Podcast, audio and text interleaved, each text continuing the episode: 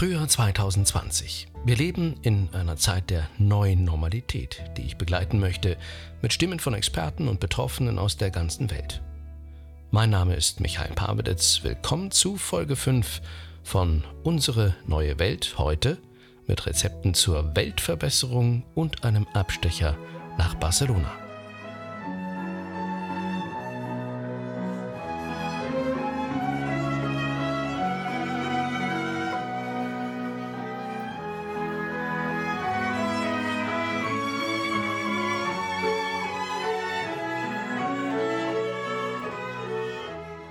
So klingt eine Together at Home Aufnahme oder Orchester zu Hause Aufnahme, gespielt von Mitgliedern eines der besten Orchester Spaniens, dem Orchester des Liceo Theaters, also der Oper in Barcelona in dem auch die beiden deutschen Musiker arbeiten, mit denen ich jetzt spreche, mit der Geigerin Birgit Euler und dem Cellisten Matthias Weinmann. Hallo, könnt ihr mich hören? Ja, hallo. Hallo, gut, sehr gut, danke. Was machten denn zwei Orchestermusiker so lange ohne Orchester? Spielt ihr zu Hause so für euch? Naja, wir probieren da schon einfach weiter zu üben, top zu bleiben, so wie es halt geht. Ähm, natürlich ist klar, dass ähm, ein großer Unterschied, dass wenn man äh, spielt im Theater, dann hat man immer seine Vorstellung abends. Und jetzt ist das natürlich nicht da. Und Birgit, wie hältst du dich fit? Ja, natürlich übe ich auch wie alle Musiker im Orchester, das ist klar. Wir machen Videos äh, vom Liceo aus, für die, die wir der Sanidad gewidmet haben, den Leuten, die in Krankenhäusern liegen oder die Personal sind in Krankenhäusern. Hier ist ja totaler Hausarrest. Totaler Hausarrest, was heißt das? Im Prinzip ist man zu Hause und darf nur also Lebensmittel einkaufen, sind mhm. auch nur die Geschäfte offen, die äh, die Lebensmittel verkaufen. In die Apotheke darf man und mhm. natürlich auch einen Arztbesuch machen, aber alles andere ist nicht erlaubt. Matthias, wird es kontrolliert? Es gab also jetzt einen Fall von einem Mann, der dreimal äh, beobachtet wurde. Er ist halt alleine Auto gefahren. Sie haben das mitgekriegt und äh, dreimal Geldstrafe und wurde eingesperrt. Ja, also schon, es geht schon hart zu. Wie steht es mit dem katalanischen Stolz in dieser Krise? Es gab da schon Ausfälle der katalanischen äh, Politiker. Äh, einer hatte also behauptet gehabt, äh, wenn jetzt ähm, die Katalonien unabhängig äh, gewesen wäre, dann äh, wäre der Coronavirus äh, da nicht reingekommen ins Land. Das ist natürlich absoluter Quatsch. Wenn ihr mal draußen wart, wie fühlt sich die Stadt an? Normalerweise, wenn man rauskam vor der Corona-Krise, hat man das Gefühl gehabt, dass man nicht richtig durchatmen kann. Und jetzt habe ich das Gefühl, als ob ich 150 äh, Kilometer nördlich wäre in Pyrenäen und kann richtig durchatmen. Und es gibt halt auch Fotos, wir haben Fotos gesehen von Schiffen, die den Meeresgrund gezeigt haben an den Stellen, wo wir noch nie Meeresgrund gesehen haben. Birgit, wie ist das für dich? Ich wohne sowieso im Grünen. Also ich, ich merke das eigentlich nicht so wahnsinnig wie jemand, der in der Stadt wohnt. Was man wohl erlebt, ist, wenn man einkaufen geht oder so, dann, also man steht stundenlang an, weil jetzt in der Nähe ist zum Beispiel ein kleineres Geschäft, wo man nur mit zwei Personen gleichzeitig rein darf. Das ist schon also belastend. Also mich hat das schon sehr gestresst auch am Anfang. Was glaubt ihr, wird sich verändert haben, wenn diese konkrete Krise vorbei ist? Also eines weiß ich schon, ähm, weil Ada Colau, die Bürgermeisterin, hat sich schon Gedanken gemacht, wie man äh, die Autos äh, mehr aus Barcelona rausbekommen kann. Die, die Sorge um, um, um andere Familienmitglieder, das sind schon es ist ein, vielleicht ein Zurückzuwerten, ne, wo man sich nicht so viel Gedanken drüber gemacht hat und jetzt wieder wichtig sind, Sachen, die, die einen Stellenwert bekommen haben, der vielleicht ein bisschen vergessen war.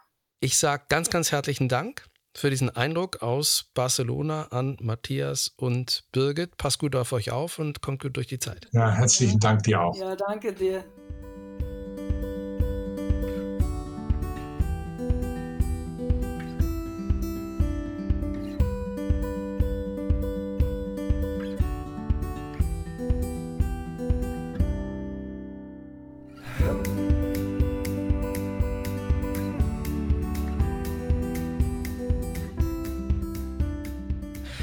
Und jetzt geht es um nichts Geringeres als um Weltverbesserung. Okay, ich weiß, das klingt schrecklich naiv und vielleicht ist es das auch, denn wenn wir ehrlich sind, bleibt es meistens bei Tagträumen.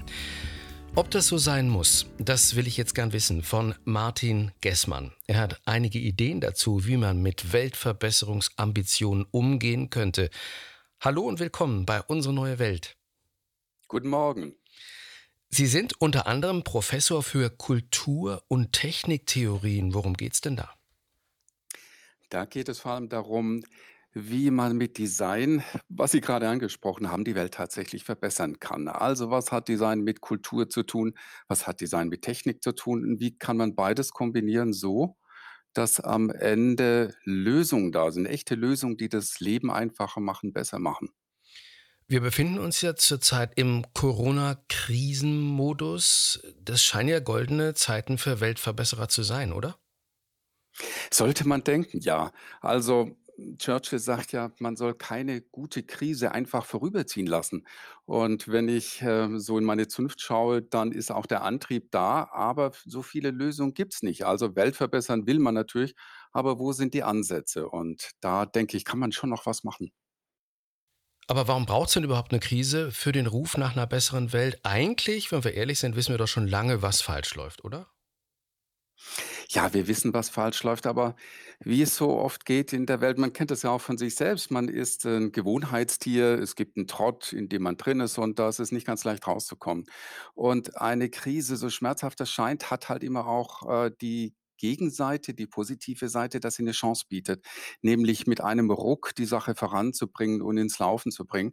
Und bei Corona, glaube ich, merkt man das ganz schön auch wenn ich das äh, so als Beobachter bemerken darf, schon bei der Berichterstattung merkt man, die Bilder, die von dem Virus gezeichnet werden, die sind oft so positiv, so fröhlich.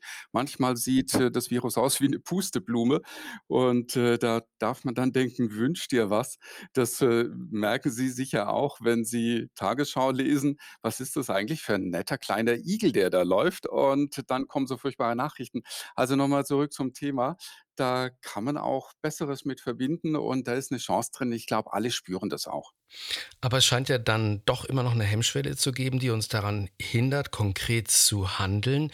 Liegt das vielleicht auch daran, dass es einfach schön ist, in Fantasien, in Utopien zu schwelgen, so wie man sich ausmalt, was man mit dem Lottogewinn machen würde? Im Prinzip ja, aber ich komme jetzt nochmal auf die Philosophie zurück.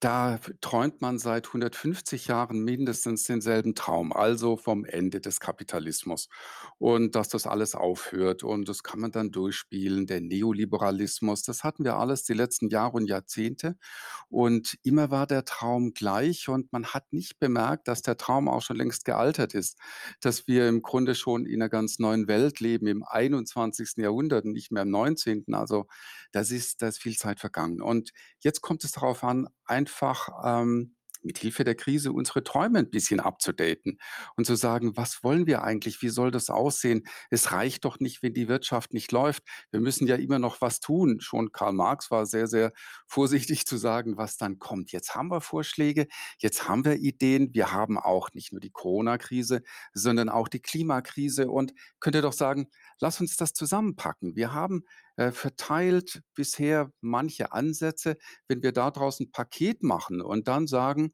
hm, wie sieht es morgen aus, das könnte was werden. Können Sie das Paket nochmal genauer beschreiben? Ja, der erste Ansatz ist natürlich ganz einfach. Also wir sagen Klima, wir hatten Ziele und äh, ehrgeizige Ziele und es gab Bewegungen, aber es hat sich nichts getan. Da könnte man sagen, gut, Corona ist eine andere Krise, aber wir nutzen das. Also wir bauen die Wirtschaft so um, dass sie ähm, grüner wird, dass sie umweltfreundlicher wird. Das ist schon da. Was jetzt interessant wäre aus meiner Sicht, wäre, wenn wir nicht nur einen Aspekt nehmen würden, wie Klima, Umwelt, sondern wenn wir uns fragen würden, was könnten wir in der ganzen Art und Weise, wie wir miteinander umgehen, wie wir wohnen, wie wir uns bewegen, wie wir in Urlaub gehen, wie wir Freizeit machen, was könnte man da verändern? Und es ist eben doch sehr interessant. Und da ist Corona so gesehen ein fast, möchte man sagen, Glücksfall, wenn es nicht so schlimm wäre. Wir merken, dass vieles auch anders geht, dass wir also nicht ständig unterwegs sein müssen, nicht immer im Flugzeug sitzen. Es gab ja mal diesen äh, Karlauer und Witz in den 90er Jahren, stoßen zwei Flugzeuge in der Luft zusammen, in beiden saß Genscher, der Außenminister damals. Und so geht es uns ja irgendwie allen, dass wir immer in zwei Flugzeugen zugleich sitzen. Und wir merken jetzt, äh, je länger es geht, ähm, auch ein bisschen romantisch, wie wir Deutschen ja gestimmt sind, dass diese Heimeligkeit zu Hause etwas für sich hat, dass man ruhiger wird, entspannter wird. Wir schlafen alle besser. Wir müssen nicht nachts um halb drei im Hotelzimmer überlegen, wie komme ich jetzt noch in Schlaf. Also nochmal abgekürzt, wenn wir uns jetzt überlegen, dass wir daraus vielleicht ein Gesamtkonzept machen, dass wir sagen, wir sind nicht mehr so viel unterwegs, aber wir sind viel besser verbunden mit anderen Leuten, indem wir, so wie wir jetzt eben über Podcast und über Kopfhörer da sind, wir sehen uns, wir können uns nicht riechen. Da ist man auch manchmal ganz froh, aber es könnte so vieles einfacher und besser laufen. Und das ist die Idee. Aber hat das im Augenblick nicht auch viel mit Zwang zu tun? Wir sind ja gezwungen, wir sind ja gezwungen dazu, zu Hause zu bleiben. Bei der Umsetzung von Utopien spielt Zwang da eine Rolle? Ähm, sagen wir so, Zwang, es gibt zweierlei Arten von Zwang. Es gibt einen Zwang, von dem man später findet, oh, das war nicht gut und man hat mich gezwungen. Das ist Frank Kastorf im Spiegel. Frau Merkel zwingt mich, die Hände zu waschen. Man kann aber auch sagen, wenn das vorbei ist, oh, das Händewaschen war eigentlich gar nicht so schlecht. Und ähm, im Nachhinein empfindet man es gar nicht mehr als Zwang. Nur ein kleines Beispiel. Ähm, die Älteren von uns werden sich noch daran erinnern, es gab Anfang der 70er Jahre, der 1970er Jahre, einen Ölschock, Ölpreisschock. Und da gab es einen autofreien Sonntag. Und damals, weiß ich noch, haben alle gefunden, das ist aber eine Bevormundung. Äh, in der Zwischenzeit hat man nostalgische Bilder an die freien Autobahnen sonntags, als da Leute plötzlich spazieren gingen, Radfahrer waren, Kinder spielten. Und im Nachhinein hat man den Eindruck, mein Gott, ja, da war doch was. Und das war eigentlich gut. Und so kann man solche Erinnerungen auch umschreiben. Also Zwang und Zwang, wenn es danach besser geht, warum eigentlich nicht? Was sagen Sie denn denen, und das wird sie geben, die etwas verlieren? Es ist so, und darüber muss man sich, glaube ich, im Klaren sein, dass es Verlierer gibt auf zwei Ebenen. Erstens kurzfristig. Ähm, Im Moment sind viele Dinge im Rutschen und im Moment gibt es Verluste im Einkommen und äh, manche haben auch Jobangst ähnlich. Aber wir dürfen auch eines nicht vergessen und das hat man im Moment auch ausgeblendet. Der digitale Wandel, die künstliche Intelligenz, der Umbau, der hier uns bevorsteht, der ist sowieso da gewesen. Man hätte das gestreckt auf fünf oder zehn oder 15 Jahre, aber nun wirkt diese Krise, wenn man das ein bisschen dramatisch nimmt, wie ein Brandbeschleuniger. Also da verändert sich jetzt in allerkürzester Zeit etwas, was sich sowieso verändert hätte. Und so gesehen ist das im Moment natürlich ein Schock und hat auch unmittelbare Verluste zur Folge. Aber es wäre klar gewesen, dass wir morgen oder übermorgen allerspätestens sowieso drangehen müssen, hier uns umzustellen. Auf der anderen Seite lautet ja das Motto zurzeit zurück zur Normalität. Ist die Sehnsucht nach dem Gewohnten dann trotzdem nicht viel größer? Könnte es sein, dass wir in unsere alten Gewohnheiten ganz schnell wieder zurückfallen? Es könnte nicht nur sein, sondern es ist auch wahrscheinlich. Also darüber muss man sich im Klaren sein. Und nochmal zur Weltverbesserung, immer wenn es schöne Appelle gibt, lasst uns doch so menschlich sein, nach der Krise wie während der Krise, dass man sich um sich kümmert, äh, gegenseitig, dass man Nachbarschaftshilfe bietet, ähm, dass man Rücksicht nimmt. Das verschwindet meistens sehr, sehr schnell wieder. Das gab es in den großen Umbrüchen äh, nach äh, Napoleon, Anfang des 19. Jahrhunderts, hat sich gleich gegeben in der Industrialisierung. Nach dem Krieg war ganz schnell wieder zu Ende, leider, leider. Aber man kann doch Folgendes denken. Es ist ja auch jetzt schon die populäre populäre Rede vom neuen Normal.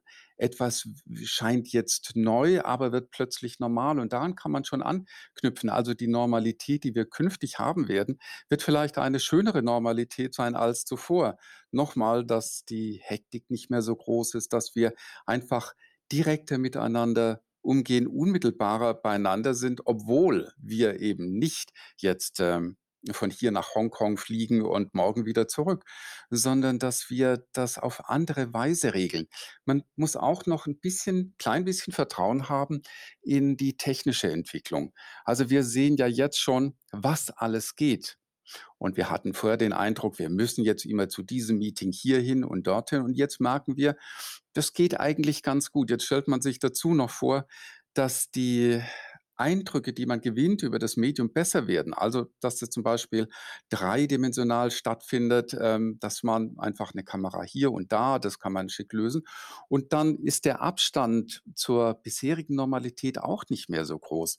Und wenn wir uns hier einfach vorstellen, auch dass wir städtebaulich und in der Art und Weise, wie wir unser nächstes Umfeld organisieren, wenn wir da auch noch vieles anders machen, dass die Wege näher werden, dass wir also nicht mehr pendeln, 50 Kilometer zum Arbeitsplatz, 50 zurück.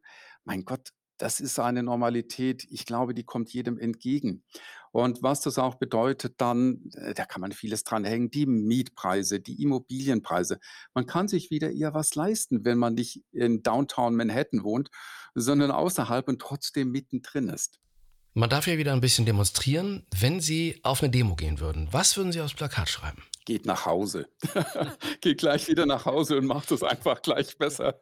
Also Demo ist schon gut, aber ähm, das auch nochmal die Chance, die in der Krise liegt, darauf zurückzukommen. Wenn wir jetzt, und äh, das darf ich auch sagen, ähm, in Offenbach bei den Designern an der Hochschule für Gestaltung, sind wir auch dabei, tatsächlich mit den CEOs zusammenzusitzen und zu sagen, jetzt stellt euch mal Folgendes vor. Und die sind so viel näher an dem, was wir jetzt noch Utopie nennen, so viel näher an einer Neuorganisation, wie wir arbeiten, wie wir den Arbeitsplatz gestalten, wie wir zusammenkommen, wie das viel, viel menschenfreundlicher sein kann. Also ich will nur sagen, die Widerstände sind vielleicht da, wo Sie äh, am Anfang gesagt haben, bei den Gewohnheitstieren, die wir alle sind. Die Widerstände nicht, sind nicht so sehr bei den Entscheidern oder Entscheiderinnen. Die sind sehr aufgeschlossen und spüren auch, dass das sehr viel angenehmer sein könnte einfach. Das Arbeiten ähm, könnte viel ähm, menschenfreundlicher sein. Wir hätten viel mehr Spaß daran und Freude. Und deshalb glaube ich, ist viel mehr Chance drin, viel mehr Möglichkeit, Utopie jetzt zu leben, als äh, weiter zu sagen, wir bauen jetzt erstmal das Alte wieder auf und fragen uns dann, ob es auch anders geht. Brauchen wir auch andere Entscheidungsprozesse, um solche Ziele zu erreichen? Absolut. Nicht nur Entscheidungsprozesse, sondern auch Gewöhnungsprozesse. Also das neue Normal muss uns ja überzeugen. Es muss ja uns in Fleisch und Blut übergehen.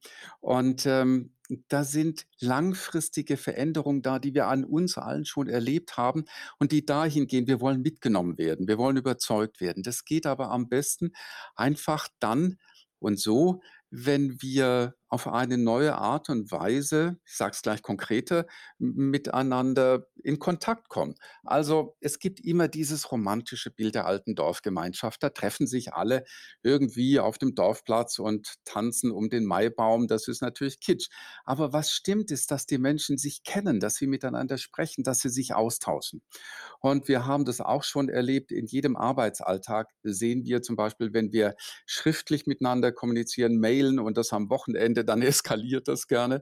Wenn wir zusammensitzen, sagen, hör mal, ich habe so gemeint, dann ist es plötzlich kein Problem. Jetzt übertragen auf unsere Prozesse, Entscheidungsprozesse, Gewöhnungsprozesse, wenn wir uns ähm, einfach viel weniger über Massenmedien unterhalten, also immer nur abends ähm, irgendetwas in Talkshows vorgesetzt bekommen, dann kann man sich ärgern oder nicht, sondern wenn wir selbst mit dabei sind, wenn wir uns besprechen können, wenn wir uns in kleineren, in größeren Runden zusammenfinden, dann ist die Akzeptanz auch viel größer. Und das heißt eben auch zum Beispiel nochmal auf Arbeitsplatz wohnen, wenn das alles viel näher zusammenliegt, wenn wir es schaffen, dass das Büro mehr oder weniger in, äh, am Arbeitsplatz liegt, das Atelier da ist und wenn das alles beieinander liegt, unmittelbar, so dass man da laufen kann, dann ist man öfter untereinander, dann ist man, spricht man öfter miteinander und dann wird man merken, geht so vieles viel einfacher, viel besser, als wenn das über den Top-Down-Weg, also Verordnung, Zwang, äh, auferlegt, wenn das so geht. Und ich sehe da eine wirklich große Chance drin, dass ähm, das 21. Jahrhundert, wenn man das jetzt mal ein bisschen größer sieht, auch historisch, eines wird, das die Chance zumindest hat, dass wir wieder menschlicher und viel direkter miteinander umgehen. Martin Gessmann, ganz, ganz herzlichen Dank für diesen Appell und Sehr dass Sie gerne. dabei waren. Tschüss, schönen Tag. Tschüss, ebenfalls.